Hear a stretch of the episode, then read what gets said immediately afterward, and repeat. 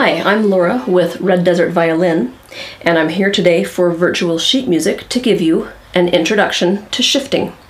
The most common shift in violin playing, and the first one I learned, and I think the first one that most beginners learn, is how to get from first position to third position, because that's the most useful shift when you're first getting up into those higher positions.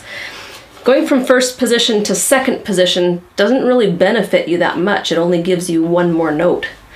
It only gets you one note higher. So by going from first position to third position, it just gives you a little bit more real estate by shifting from first position to third position.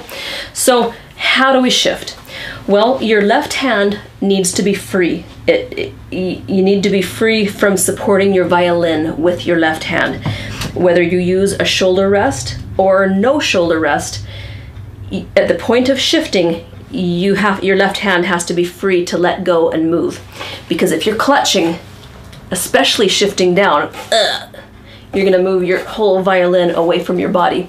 So I don't like to teach how to do it without a shoulder rest because I'm not an expert, but I think people who play without a shoulder rest, they they support a little more with their shoulder and they grab a little more with their chin while they're shifting. And then once the shift is complete, then they're free to do whatever it is they do.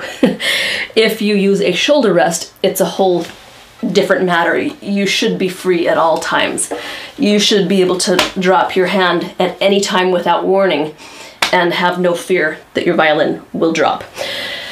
So let's assume that you've taken care of that housekeeping tidbit of freeing your left hand from squeezing and tension and clutching and supporting the violin. Let's talk about the mechanism of the shift.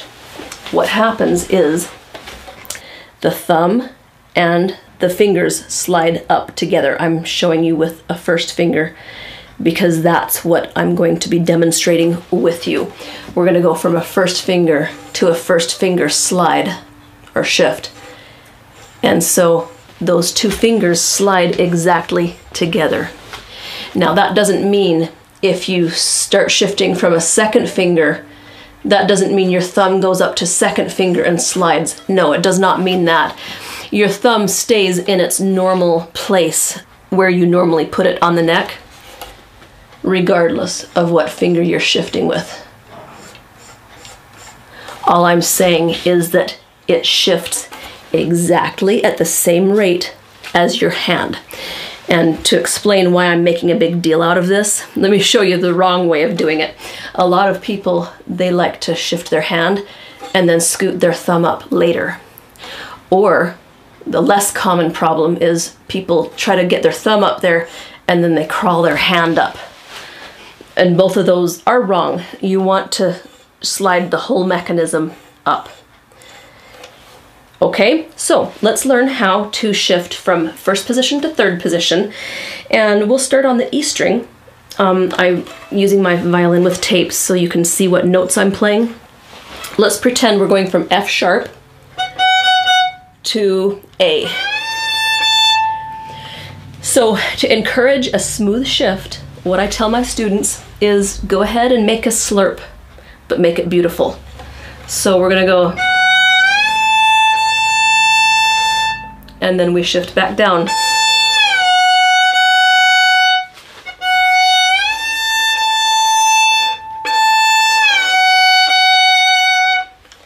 Okay, so try that. That's the very first step of a shift.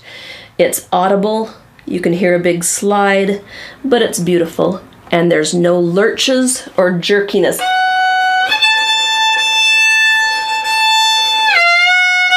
That's most people try to shift too fast. Slow your shift down and make it beautiful.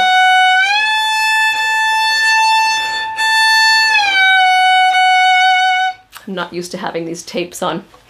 Okay, so to avoid jerkiness and to increase your left hand's relaxed sensation. Release the pressure of your index finger just before you slide. Like, I wish I could show you the pressure. Like, my fingernail is white right now, but before I shift, I'm gonna make it totally relaxed. So it's kind of like, you can see the string. You let the string up. See, I've got the string depressed. When I shift down, I'm gonna release, I'm gonna glide just on the surface of the string to my new note. I'm not gonna keep the pressure down and make a big old gliss. That's totally different. I'm gonna make a, a ghost slide. Let's call it a ghost slide. Ghost.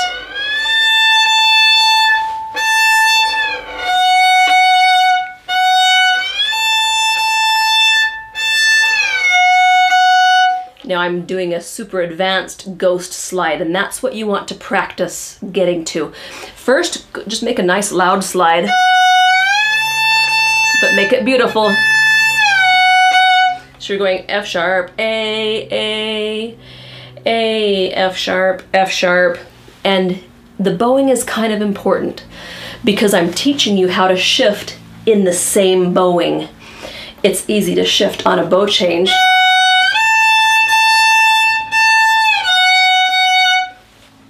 That's easy. I want to teach you how to shift in within a slurred note because that'll give you a lot more benefit. Okay, so relax your left hand and then before the shift, release all pressure and do your little gliss to the new note, then press the note down. When you're shifting down, you have to be extra relaxed. Otherwise, you're going to get the feeling that you're pulling your violin away from your body, and that's an insecure feeling. If you need to, when you're shifting down, press a little bit more with your chin than you normally do, just if you need to. Okay? Um, and I think that's a good starter for your shifting. Just going from F sharp to A. That is the interval of a minor third. Eventually, we have to learn how to shift a major third, so we go from a low one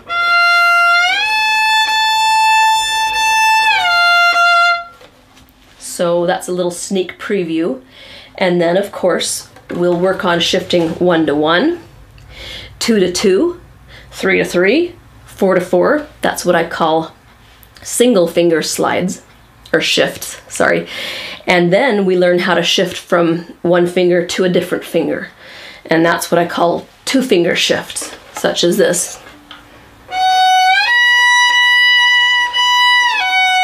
One to two.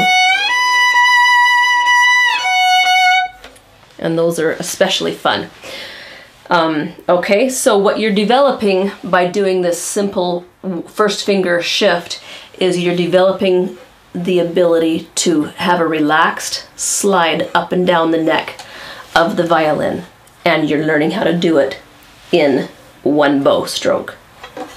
All right, that should give you a little bit to work on until the next time.